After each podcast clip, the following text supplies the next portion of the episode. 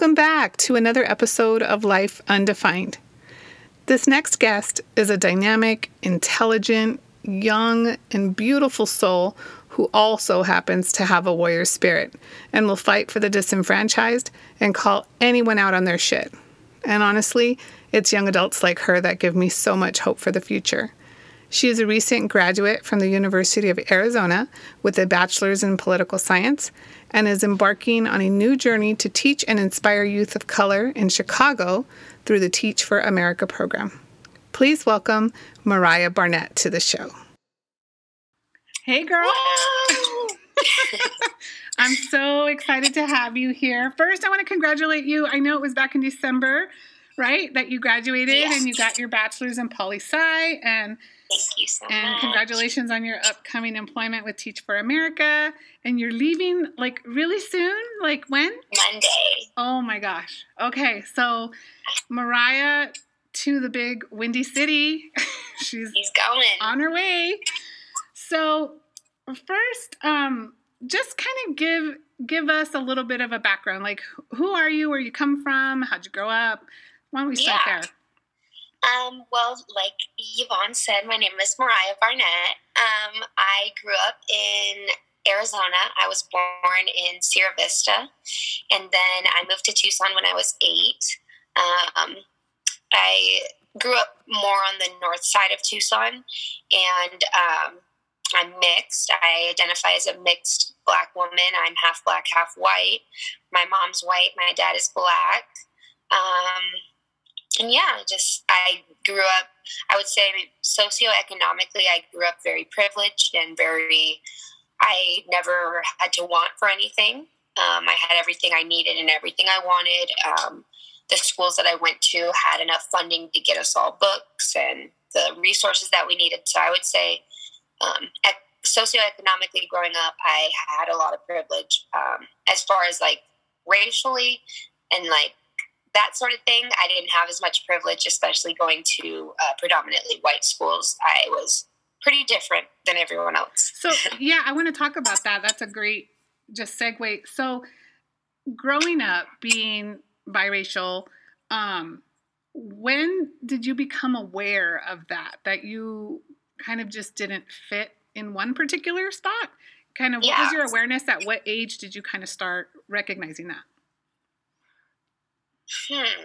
I would probably say like as young as like second or third grade. Um, you know, I was I grew up a competitive dancer, and so um, I would say that's a predominantly white world, and so I was always you know like the only black girl in ballet or like the only I just looked different than everyone else. Um, so I noticed that there was kind of a difference, but um, like if we would be around or like at like a family reunion or something, um, I knew I necessarily didn't look like that or didn't necessarily fit in that category. Um, and I, I just remember as a little girl, a lot of the times feeling like, and no one made me feel this way, not my mom, not my dad, but I oftentimes felt like I had to pick a side. Like, like if I would feel like, and this is so stupid, this is such a dumb example, but like if I felt like if I listened to like a certain song that was like considered like white people music, I'm like, oh my god, I'm not black anymore. Like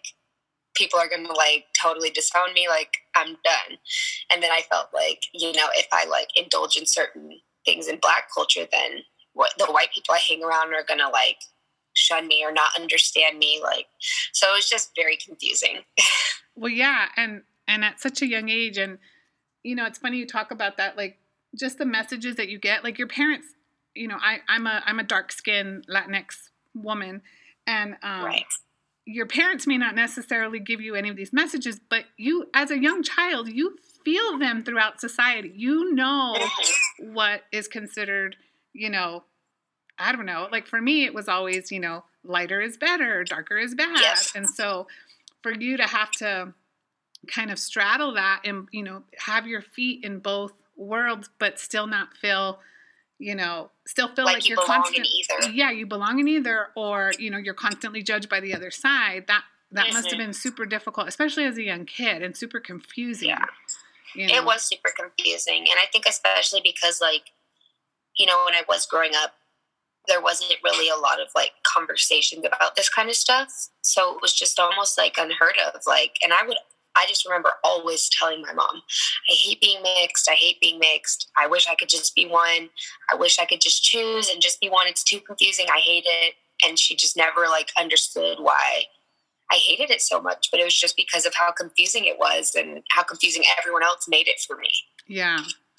Wow. I mean, it's so interesting because you don't even know, you know, what what kiddos are dealing with at that age. And you just think well you know your mom and dad are probably just like well we love each other and we created yeah. these you know i know you have a brother. We've created these two beautiful children and, and that's exactly what my mom would say every time. Yeah. I mean i can see both sides as a parent but then as a kid struggling with like because like my mom's lighter skin. So yeah. i would be out in the world with her and you know, I just I I just knew like I'm like I don't look like her. You know, when I saw exactly. my when people saw my dad, then they'd be like, oh okay, but you know, so exactly. yeah, I I I I feel you on you know just that confusion at that young age, but also picking up on what society puts on, you know, puts out yeah. there in those messages, and that kids are super smart and they they can pick up on it. Mm-hmm. So okay so you're growing up you've you know struggled with this you get to high school. And you um, went to high school in a I, I mean i don't know is it predominantly white would you say? I mean i know it's a kind yeah. of yeah. I, I would i almost want to call it a rural area. Okay. Which it's, i totally relate to as well. Yeah. So you have um, like rural area with subdivisions and um, yes. some of that newer housing with like the neighborhood feel but you also yeah. have you know the um the rural vibe of like people with like horse property and yeah. farms and ranch and exactly that whole thing. Exactly. So in 2016, yes. your senior year, you had to deal with some pretty overt racism um, at your mm-hmm. school when kids were waving around the Confederate flag. Um, tell me how that. Well, I want you to tell me, I mean, obviously about that experience, but I have to imagine that that didn't just pop up your senior year. So take yeah. me through high school and yeah. kind of what what messages or what were you seeing kind of leading up to that? Yeah. I'll even go a little bit further back from high school. Okay, um, please do, Just yeah. because I went to the same school district in elementary and middle school. Okay. And so um, that, that I did that I went to in high school. So um, all of the situations were somewhat dealt the same, okay. dealt with the same. Um, and so, like in fourth grade, I think was the first time I was called the N word. Um, I wouldn't give a kid in my class my Santa hat, and so he called me the N word. But this particular kid in my class did happen to be autistic. But he was very, very high functioning. Um, he was in class with us. He just had an aide with him sometimes, and so um, yeah, we knew that he had some learning disabilities, but that was really it. I was also the only black kid in the class, so was he had to have known like something your, was different about me. Was that throughout like your whole like elementary? Were you always the only kid of color? Always one of like three, or if not the only, like one of like three. Okay. And so when he called me that word, it wasn't like it was an accident because it's like I'm the only kid in the class who is black. So how did you know to call me that? And so I went home and told my parents, not even knowing it was a big deal. I'm like, guess what? Some kid called me at school today. I had never heard the word before, and so I just say it nonchalantly. And they're, I, we were like in the parking lot at Walmart, I think, and they just turned around in the car and parked. Like what? And I'm like, what? They're like, what did he call you?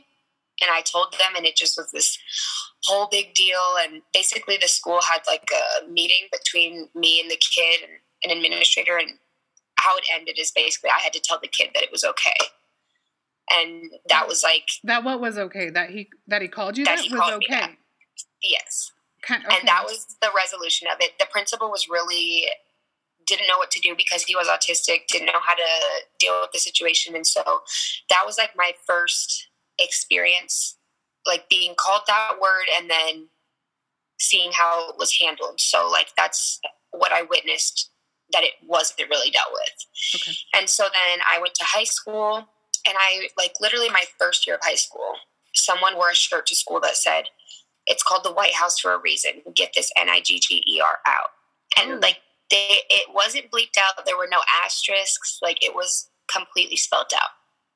And my brother actually took a picture of the kid wearing the shirt on campus. I still have the picture on my phone. And um, after school, my dad called uh, one of the administrators and he emailed it to all of them. And, you know, instead of because this kid went through the entire school day wearing the shirt. We had seven periods in high school, and he went through the entire school day. Wow. I mean, mind you, if I wore a shirt that had my midriff showing, of course they oh, would yeah. stop me, but he went through the whole day wearing that shirt. And so when my dad talked to the admin, they basically said to my dad, Well, why didn't your kids come and bring this to our attention during the school day? Why are we just hearing about it now? like, that's what they had to say to my dad about that. And then it was just like, pretty much downhill from there. Like it was just really a string of events that would happen. Like, I mean, kids would chant in the parking lot that they hated black people, and like, I, I was like pretty much used to people saying the N word every single day, and it was to a point where like, and we're talking N word, hard R. Like, like, yeah, racism, like just nonchalantly. Yes. I, they would call me it to my face just to see what my reaction would be. I got called a black bitch by people just to see what my reaction would be. Um, and it would almost get to a point where, and I know like there was one other black girl on my dance team, and we're good friends now still to this day, and we kind of talk about it, but like there were just so many times where people said really like, really like horrible, heinous, violently racist things to us, and we just had to laugh about it. Because if we would have like said anything or if we would have like gotten upset about it we would have been alienated more. Our coach probably who was you know very had southern uh, traditions and was a white woman like she would have told us to get over it. Like so we just didn't like a lot of the times we just knew that the odds wouldn't be in our favor if we stuck up for ourselves. Could you kind of tell like could you say what those things were? Because part of part of this is you know i want people who are listening to know like it i think it's easy to be like here to hear you know you kind of yeah. dance around it because you're trying to be you know professional but what is it? You know like what so then there's the impact of like you're still a kid you and your friends. exactly. So like give me an example. Yeah i mean i remember one time we were at someone's birthday party one of my friends birthday party. It was like at a nice like venue and it was like our girl friends were there and our guy friends were there. And um, because we were on dance team we were pretty good friends with like all the football players. And so we were well known they were well known like and so we were all hanging out. And i like don't even know why he thought this would be a good idea but one of the football players just decides to say mariah you're a black bitch and we're all just standing around and i'm like what and he was my friend like we were good friends and so i'm like like why and then he just starts saying the N word, like ER. And everyone's like saying his name, like laughing, but they're like, yes, stop, like, stop. You have to, like, that's so bad, stop. And it's like, like now, if that would happen to me now, I can't imagine what I would do. Yeah. But then I really just had to be like, like once I said the first time, can you stop? And like he kept going, I knew it was going to be a bigger deal if I said anything. So I just had to like, haha, laugh with them. Like that was my only option. So, wow. So, and I think like eventually I got tired of laughing with people, and that's why like I ended up like leaving the school because so I was us, just like yeah, I can't do there. it anymore kind of tell me what happened you know um, your senior year. So you're yeah. you're a senior you're a senior in high school. You are like captain or co-captain of the dance team. You guys are captain. like yeah you guys are like you know always in nationals. Like it that's your life. You're like living your best life in high school like a normal teenage girl should be. And kind of tell us what what happened. Yeah i I mean, I started my senior year expecting it to be normal. I, I, had always dealt with racism at that school district, but it was just kind of something that had become like normal to me. Like I just, I just learned how to live with it, and I could still have fun. I'm not going to say the people who were my friends at the time were genuine friends because obviously they weren't, but like I learned how to coexist and be okay with it.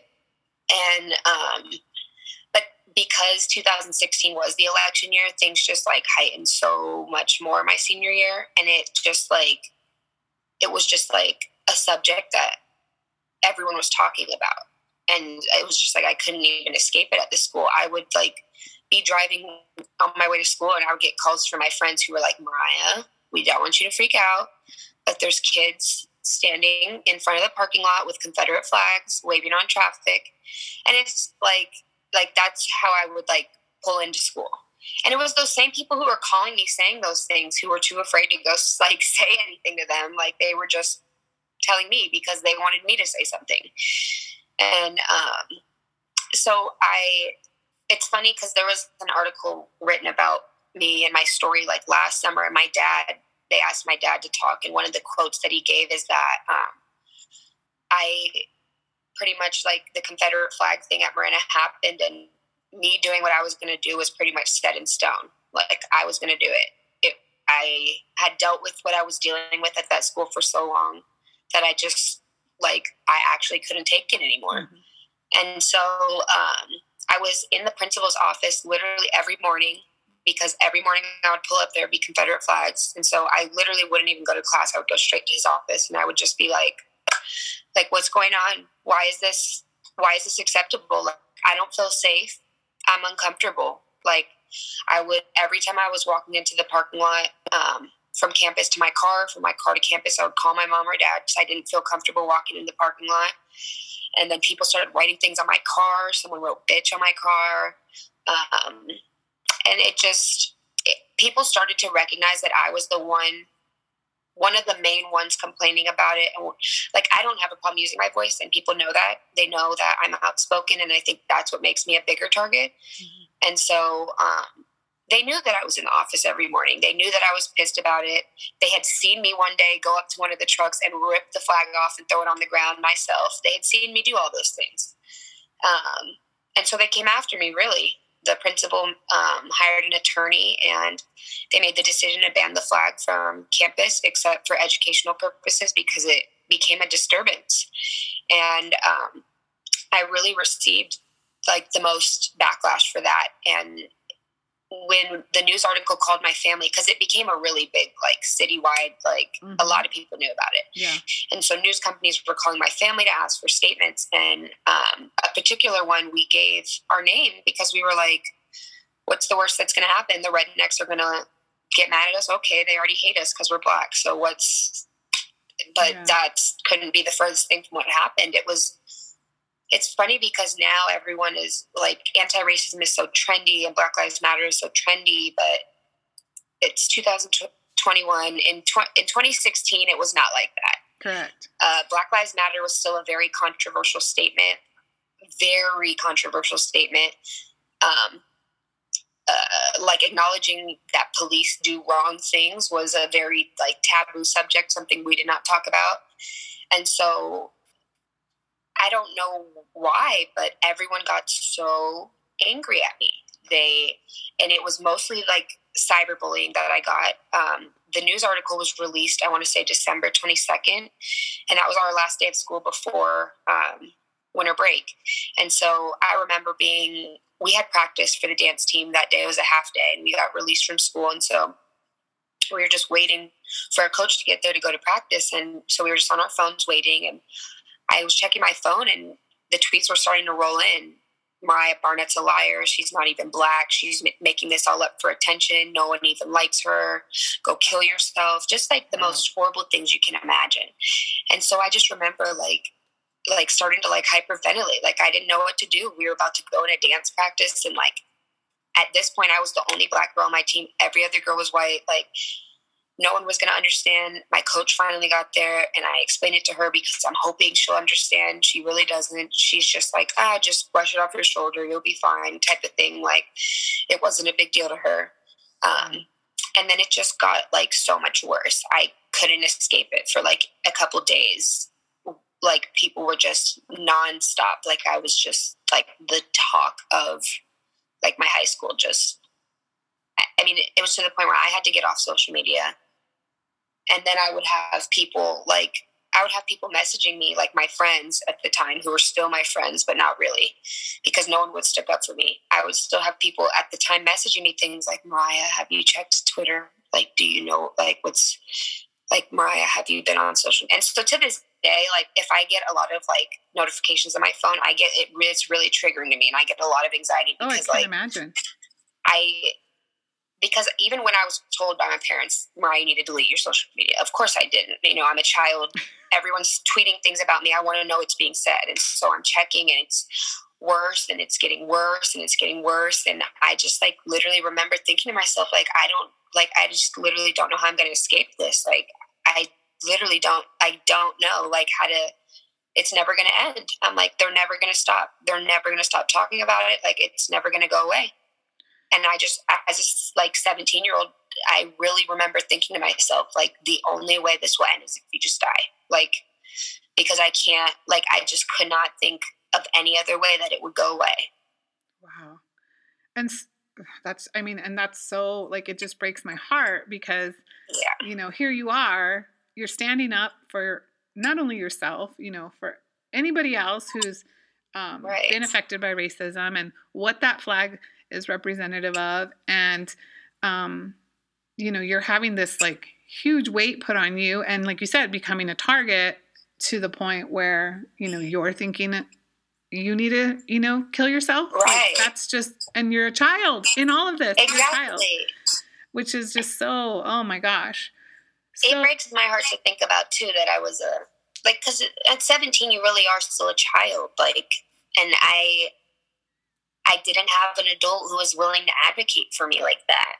And so once all that stuff happened over winter break, we went back to school the first day of winter break to meet with the principal, not to go to school, but to meet with the principal. And he told my parents that if I were to return back to campus, he would not be able to re- ensure my safety. And those were his exact words. Wow.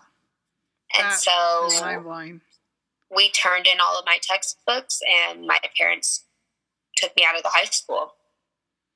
And so you finished your senior year, what, online or? Online by myself. Got it. And so that was kind of a decision that I had to make because, you know, when my principal said that, my parents were like, well, we're not letting you go back. And so I also didn't have the option to transfer to another school because when I made the decision to withdraw from high school, I had kind of made a deal with the principal to let me stay on the dance team because my parents had already paid $5,000 for plane tickets for me and both of them to go to my national competition in Florida the next month. And they had bought plane tickets for themselves because it was my senior year. They both wanted to go. I was captain of the team. And so um, I stayed on the dance team, but in order to do that, I had to still go to a school that was like in the district online. It was so I withdrew. I it was a decision I had to make as a 17 year old and I thought that was what was best for me. And so I finished online and I didn't get to have like a graduation or a senior prom with everyone I had gone to school with, my dance recital for seniors. Just, I didn't get to have any of those milestones you work for. And it was really devastating for me. I can imagine. I mean, that's your whole that's your whole life. Um, yeah. How was it? So, did you go back to the dance team? Like, did or did you try? Yeah. And like, it was it was horrible, really, um, because a lot of the girls on the dance team were involved in a lot of the cyberbullying that was going on. And um, even the ones who weren't involved were people who weren't saying anything. And looking back, you know, I hold the people who didn't say anything at the same level as the people who did because I was I was popular in high school. I was captain of the dance team. I had gone to school with people since third grade, and they didn't care about me enough to stick up for me as a human being. Like and that that could have made all the difference if I if I hadn't been standing alone. Maybe I wouldn't have had to leave. Yeah. But no one was willing to stand with me, and so I really toughed out the dance team thing. It was horrible. I was captain. I would go to practice and try to warm the girls up. They wouldn't even look at me. They would roll their eyes. They would laugh. I would see them on the weekend hanging out with the very people who were calling me the N word, who were telling me to kill myself. Just, and it was just like like I was dealing with a lot of health issues that I had developed from the stress that I was experiencing. I yeah, I was um, constipated for five months. Wow. And I had to go through a colonoscopy prep as a 17 year old. Like, that's not normal. I had to get x rays of my stomach because my entire digestive system just shut down because I was so stressed. Like, that is just not any amount of stress that a child should have to take on. Oh God! And uh, yeah. when when all of that happened to me, you know, everyone at my school saw how alienated I was, and so no one wanted to stand with me. So when I say I lost every friend, like every friend that I was going to school with at the time or that was in my grade, people who had already graduated already, I'm still like friends with maybe, but people who are at Marana at the time, there's no one that I have a relationship with. Like I could never go back to my high school reunion. I could never, I don't have fond memories of my senior year. Like I'll never get to have that. Well, no, I mean, all those, all those memories are um, just dredged in trauma. They're you know, tainted of what yeah. you had to to go through. I mean, and it's just, um, you know, like I've said, it's just heartbreaking. And and I know we weren't as close back then, so but I, I kind of knew some of the stuff that was going on, and I was at your yeah.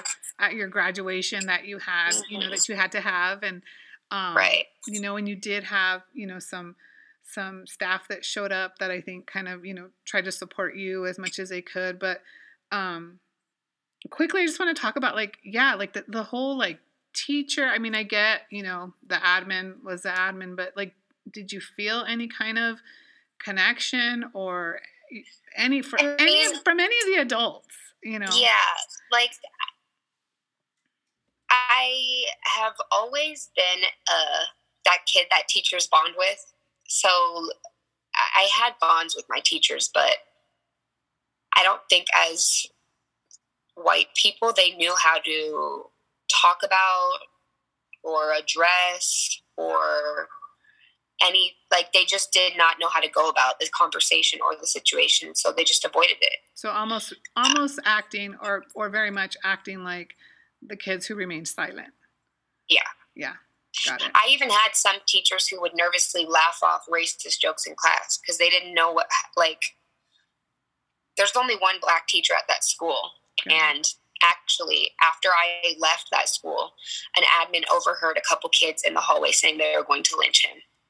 Wow. That's just, it's just not a good environment for black people to be in. It's just not. No. And I mean, yeah, like I just, and, and, you know, being someone in education, it just, yeah, it's like just, it's mind blowing, but it isn't because we yeah. know the, we know it's always been there. Um, mm-hmm. I think, you know, the 2016 election just kind of made people like that feel comfortable and okay because when you have, you know, the leader of our country kind of signing off on those, co-signing those things, it's, why wouldn't like, they? Okay, so it kind of brought that all to the forefront. So there was no more covert; it was overt. Yeah, going on. Um, talk about. Let's talk about. You know, you you touched on it a little bit, but like your mental health after. So after all this, because I mean, it's yeah. obviously traumatic you going through this, but I I gotta imagine you you're like you said you've mentioned you you get triggered by certain things because of what you've had to experience oh, yeah. and kind of what was that whole because you know kids and mental health, I mean, it's it's there, it happens. We need to talk about it. Like exactly. kind of take us through that.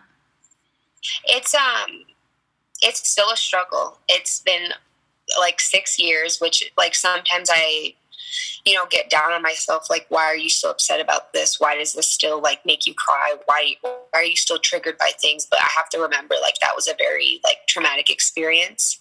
And i have to like give myself grace but it was really like really hard. And i I had to go to counseling with my parents because you know my mom's a white woman. And so I had like distrust of white people like I just didn't I just couldn't trust all of them. And um, I just was very sad. I didn't want to leave my bed ever. I didn't want to eat. I couldn't sleep. I was, you know, my digestive system shut down. I I was very suicidal for months. And I there were many, there were a few times that I almost attempted, and really the only reason, and I've told my parents, the only reason I didn't is because I thought about how much it would ruin their life if I did, and like that's really the only reason I hung on. Um, but I, I mean, it it was horrible. It was the lowest time in my life. I got to a point where nothing. I just I was living for my parents because I didn't feel like I had anything to live for anymore. I didn't see a light at the end of the tunnel. I didn't think it was going to get better. I just I had given up really. How was counseling for you? Did you have a therapist that was white or of color that could relate? So like- she was I want to say she was Mexican, but she just she really didn't get it. And so I stopped seeing her. And then a couple years later I found another one who was a white woman and she helped me for a while. And she just didn't get it again and she made some insensitive comments and now i finally have found a black woman therapist and that's been it, has been amazing. And i've also had to relive a lot of my traumas because i never fully healed from them. Going to therapists who didn't really know it like how to help me heal from them. Got it. Um, so i've really had to like op- reopen up a lot of those wounds so that i can like try to heal them well i'm glad that you know and unfortunately that's kind of it's kind of a thing with like therapists and meds. Yeah. you got to go through, you know, you got to find it. But I'm glad that, you know, you were able to kind of stick with it and and find someone and, you know, seems like you're on your way to healing, which is great and amazing. Um Yes. So, okay, so you get through that whole shit. All that yep. crap. Um, make it through. You make it through, thank God. Um, and you go to the U of A. And yes. um, talk about talk about that. Like what was that like like just number one? Because i mean i went to the u of a as well. Um, and i can tell you being a dark skinned mexican from the south side um, it was culture shock for real. Yeah um, i mean at least you were already like around white people growing up but i wasn't right i went to an all brown all mexican school I could count the white people on my hand and I could count the black people on another hand. So, I mean, I grew up where I was part of the majority.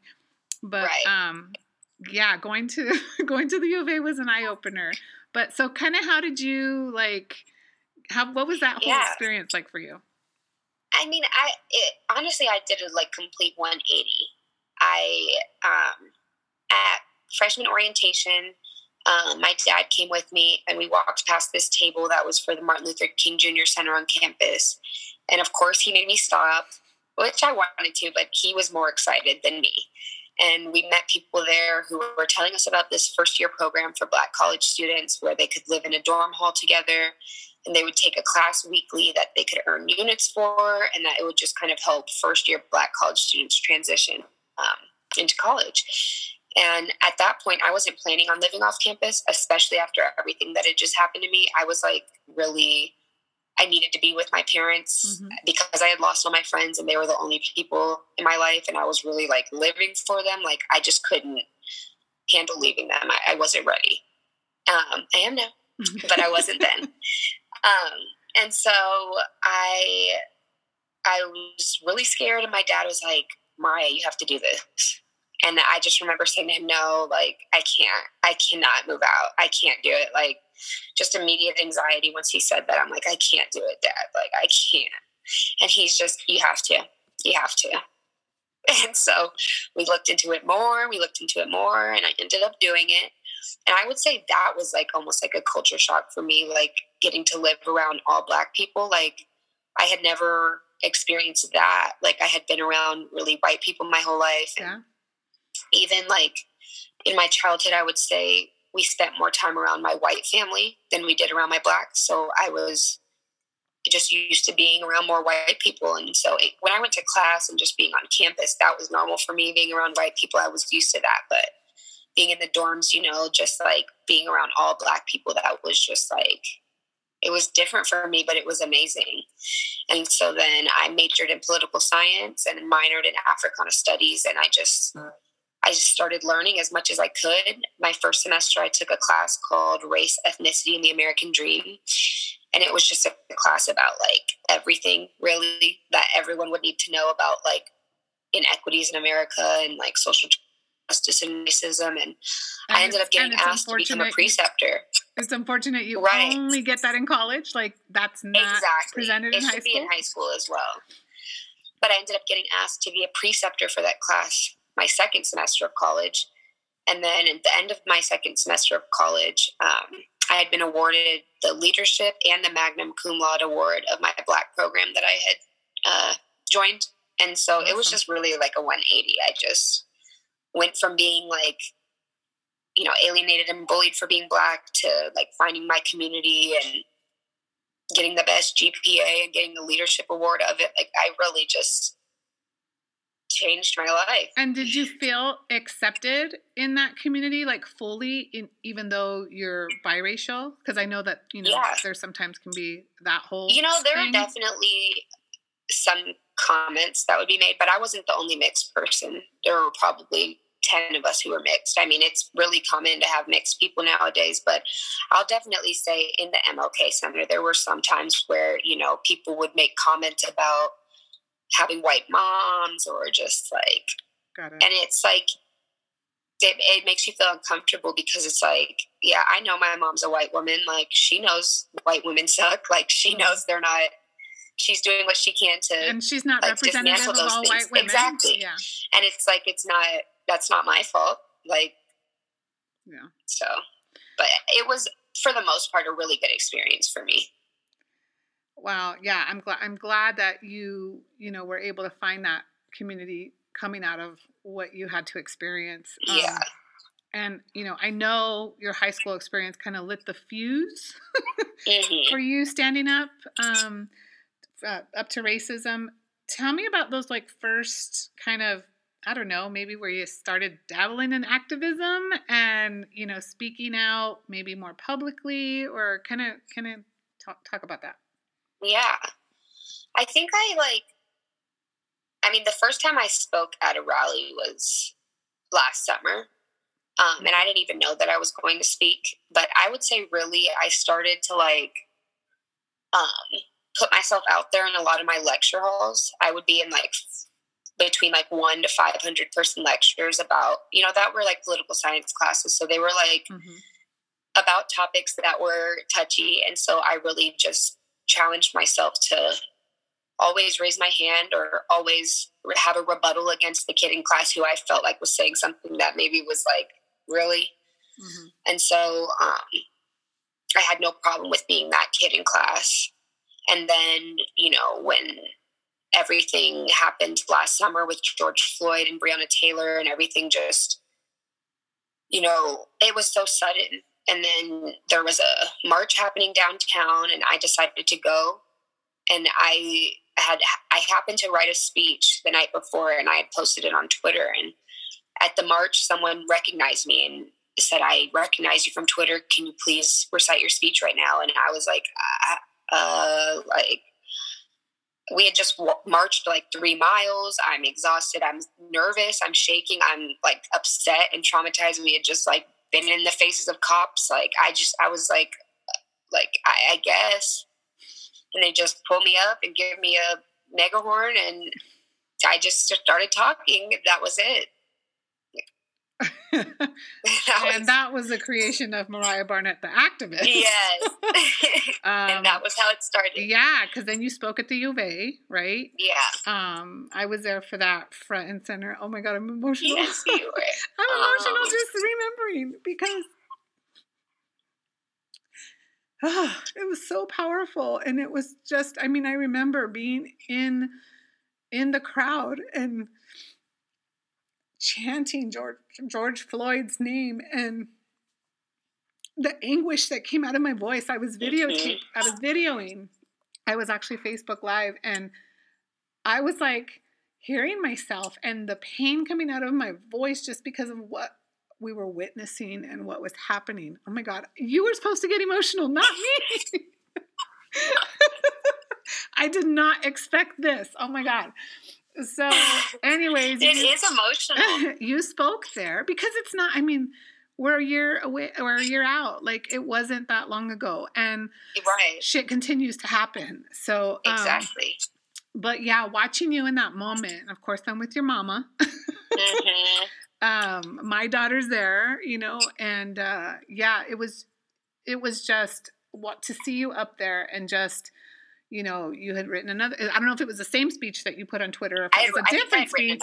yeah. But um, yeah, and all you ladies that were up there, um, you know, in your I know you're um, at that point were like a one of the co-founders of Tucson March for Justice.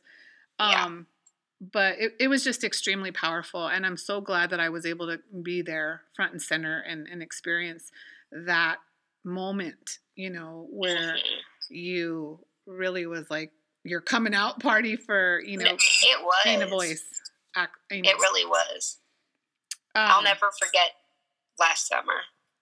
Yeah, I mean, for all the horrible reasons, obviously. Right. But, you know, the good thing, you know, the good things that came out of that are, yeah, people, um, people speaking out, people, yeah. um, starting to know, open their eyes, open their eyes, not tolerate, you know, the systems that have been in place, starting right. to kind of, um, break down those walls like you know slowly but surely i know you would like to just explode them all which we all would i would love to you know but as we know things you know um it's it's it's a process tearing some systems down especially when Absolutely. you know your whole country's like built on them so um but yeah you i mean and and not just like the police brutality you've you've I follow you on Instagram and mm-hmm. you know on Twitter, and you talk a lot about the prison systems, um, you know, just the the judicial system and just you know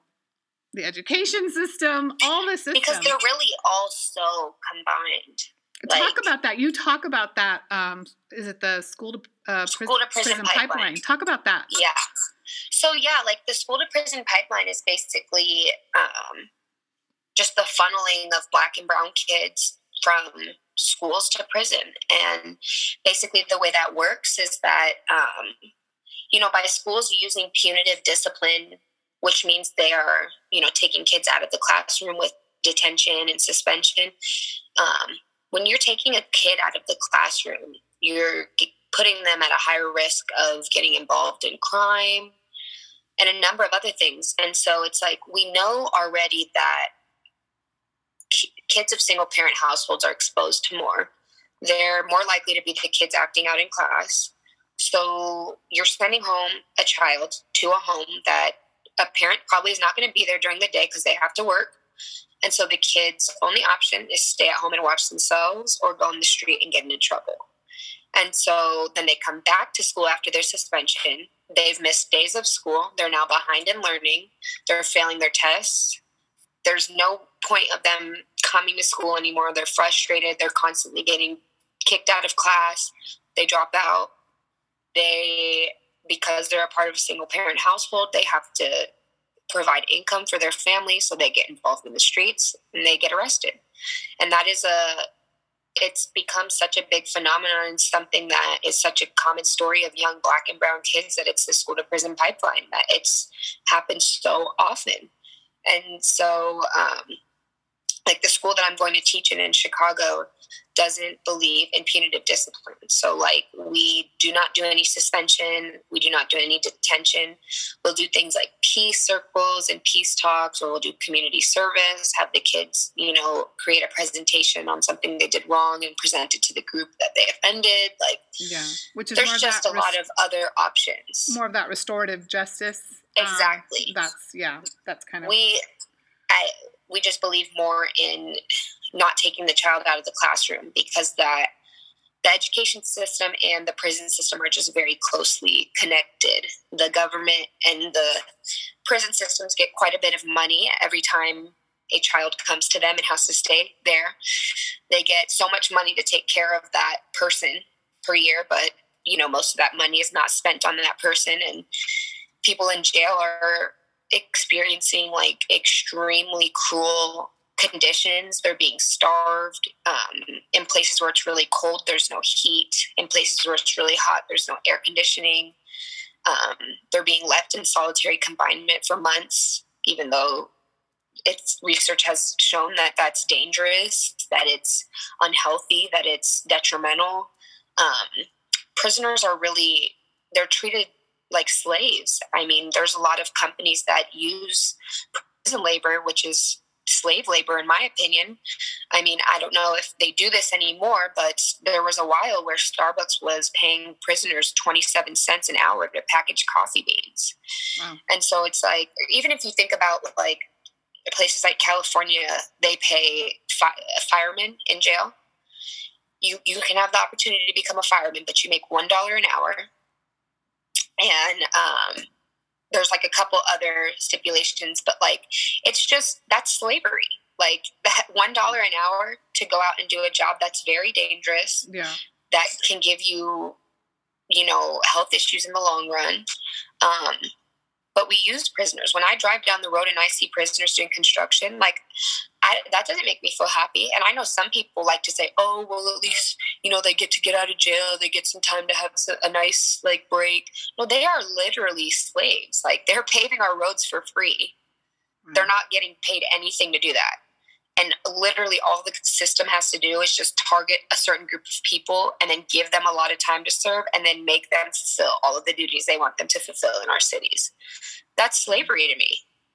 Well, yeah. And I don't, I mean, I don't think, you know, people think about that. Like, it's just easier yeah. to not. Or to, you know, you have the argument, well, they did bad, so, you know, they deserve it, which it's like, but it's okay, like, like did so, they? Exactly. Or and, or it's like why are they committing those crimes you know if if neighborhoods had better fundings for schools if neighborhoods actually had nutrient rich grocery stores instead of uh, gas stations and liquor stores then maybe kids would have enough energy to go to school and want to learn. And like it, crime is very preventable. Crime happens because of a lack of resource and crime happens because of over policing. Well, talking about the whole education system, you are moving to Chicago to participate in Teach for America. So, explain what Teach for America is, number one. Yes. And kind of just like how you've you've gotten to where you are with that. Yeah.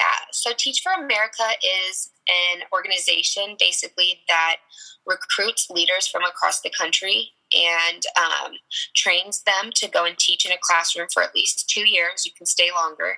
Um, but basically, you're assigned to teach in a region that has been impacted most by educational inequity, um, which means, you know, in areas and schools that have the least amount of funding, that have been hit most by budget cuts and this kind of thing and that kind of thing. Um, so they place us in those areas and they give us thorough training over the summer so that we can go into these classrooms. And our goal then is to inspire kids and help really, you know, take their schools from being here to there and just really help out in an area where people have given up on, really.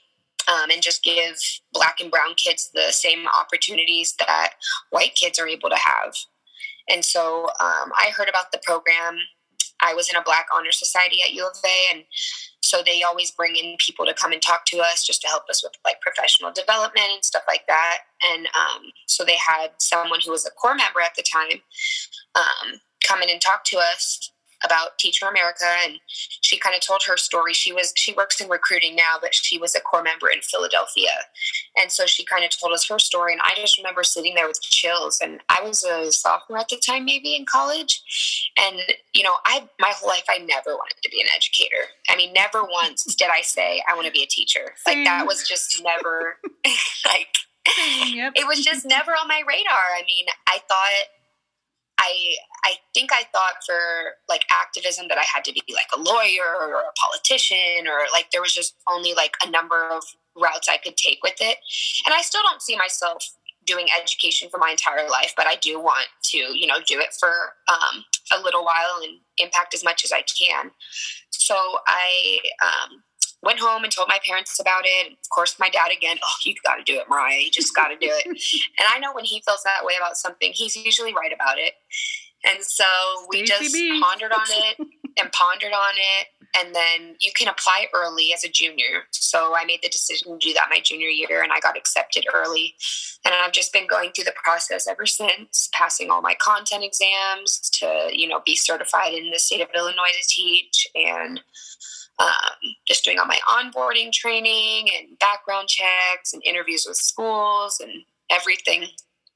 So tell us where where like where are you? What area are you going to be at? Yeah, I'm going to be in Englewood, Chicago, which is the South Side. Okay. Um, I'm going to be at a school called the King Academy of Social Justice. which sounds like the coolest name ever. I know. I'm like, okay, really if you can have social justice in your, it's elementary Right. school, right? Is it elementary? Yeah, it's an elementary school. Yeah, I'm like, oh well, actually, gosh. no, I, it's K through eight. Okay, yeah, that I mean, I'd be sold alone on the.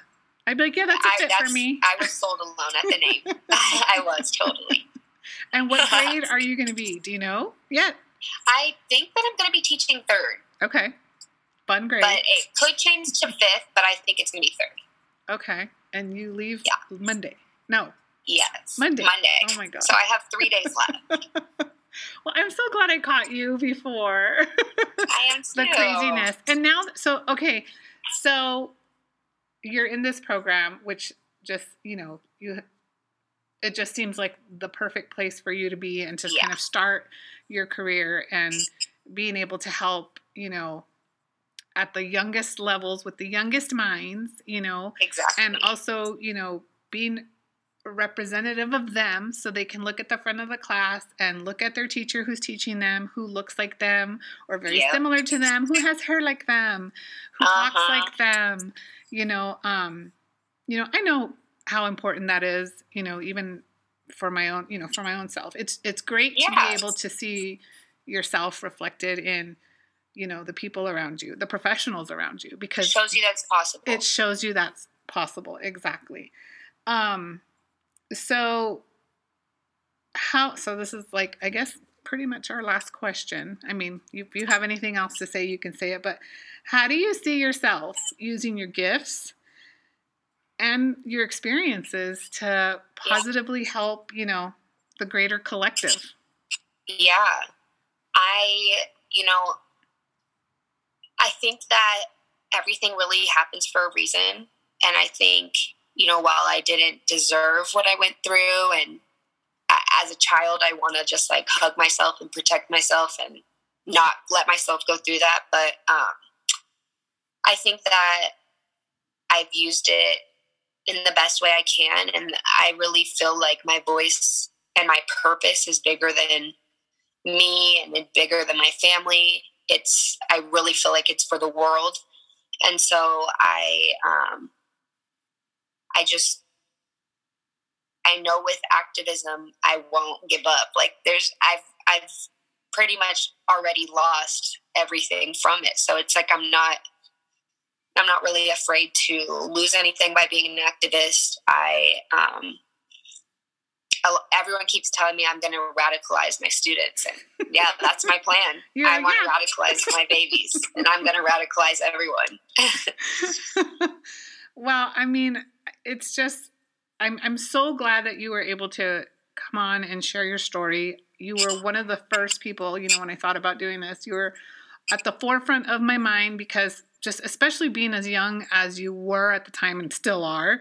Um, yeah, for you to have experienced that, um, for you to come through that, um, and not, you know, not without its continued struggles. I mean, it wasn't like, okay, Yeah. yeah, that happened, I'm done. No, you you you suffered physically, mental health wise.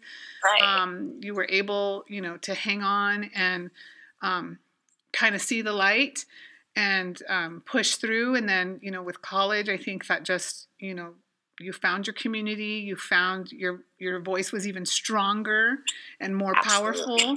And I'm so excited for you to, you know, reach these young minds. And, um, you know, I, I just think, you know, your impact, like you said, your and the fact that you already know that, like your impact is far greater than, you know, what you can imagine. Um, Mhm. so I'm so excited to see where it takes you, you know, and yeah, wherever I think wherever you go, like you said, it may not be education for a long time. This just may be an experience, you know, a season. But I think no matter what, you're going to be out there being the voice of the voiceless, um, standing up, fighting hard. Um, yeah, just like I said, being a warrior. You really have that warrior spirit. So um, I'm so glad that I know you, and yeah, I can't. I Oh, just can't. I can't wait to see what the future holds for you. And you know, so um, anything else you want to say in closing? Just thank you for having me, and I love you so much, and all the support you've given me. Always, always. I've always seen that that part of you. You you know, it, it started, you know, just even watching you dance way back when. And um, it must be the Taurus thing, actually. I think It is. We're just strong. Because I've are. always just been like, that's a that's my girl. I love her. yes, and that's my girl. so, well, I wish you nothing but the best. I don't know how your parents are gonna do it. I know. both I'm you gonna and- miss them. Both your you and your brother are heading off. To Chi Town, and um, I, all I can tell you is, I mean, we talk about it all the time. Mark and I of just, you know, we were there last year, or two years ago. You'll be there to visit us. I will be there to visit you, and you're just gonna have a blast. Like you're gonna be shaping minds, but really just living your best life because that is a great town. Um, Yeah. I'm so excited for you, you and Eli, and uh, yeah, so. You'll have to maybe check in and let us know how how it's going teaching over there and but yeah i appreciate you I will. I appreciate you too. all right well thank you and Of just course. want to thank the listeners for hanging out here listening to mariah's story i know um, it may not have been the easiest to hear but i think it needs to be heard i uh, and i also feel you know it's one thing to tell your story and hopefully have it resonate with someone so they don't feel alone but i also feel that there's healing in the telling of the story A So, lot of healing. I appreciate you. All right, girl. Thank you. And gonna... thank you, everyone, for hearing me. All right. We'll see ya. I hope you enjoyed this episode, and special thanks to Diver City for my theme music. If you like what you hear, please follow me on my Instagram at Life Undefined Podcast. Thank you for listening, and see you next time.